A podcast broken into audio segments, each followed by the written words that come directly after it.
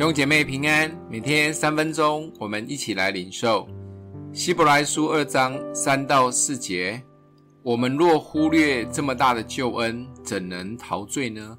这救恩起先是主亲自讲的，后来是听见的人给我们证实了。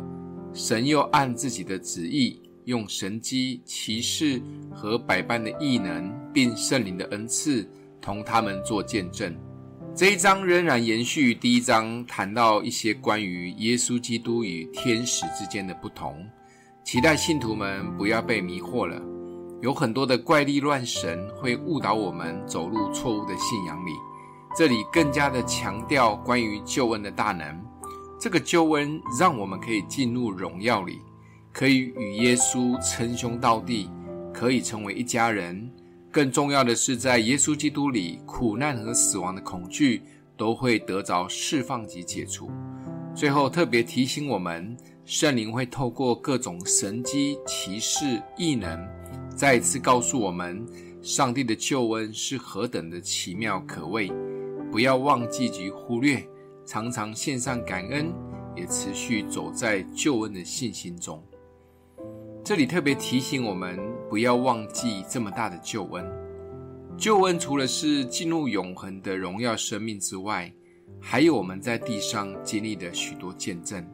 就像耶稣自己在约翰福音十章十节里面说的：“他来是叫人得生命，并且得的更丰盛。”我们常常看的见证影片或听到的见证，甚至是自己经历的，都只是要告诉我们。信靠耶稣基督的美好，只是有时候我们一天过一天，有时候经历的见证，而那段经历的时间会很嗨，逢人就讲，但时间久了忘了，甚至遇到了苦难又被打回原形了。不要忽略救恩是这一章里面很重要的提醒。基督徒可以做梦也会笑的原因，就是因为我们已经得着救恩。就算在地上的日子挫折不顺利，但至少我们知道耶稣是我们的长兄，我们不畏惧死亡，以后会进到荣耀里。光这一点，每一天就自然的喜乐起来。当然，我们还要经历耶稣说的丰盛。这个丰盛不只是生活被祝福而已，我们的生命结出好果子也是丰盛的一部分。我们可以预备一本救恩丰盛的见证本。记录自己经历的祝福及生命的成长，常常习惯分享见证，相信我们会经历更多、更感恩，更不会忽略救恩的存在。这是一个方法。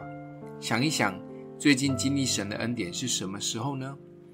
我们一起来祷告：爱我们的父，谢谢你赐下爱子耶稣基督为我们舍命，让我们可以得着极美好的救恩。为这个救恩献上感谢。也帮助我们在地上的每一天，成为你的救恩见证人，分享救恩的美好。奉耶稣基督的名祷告，祝福你哦。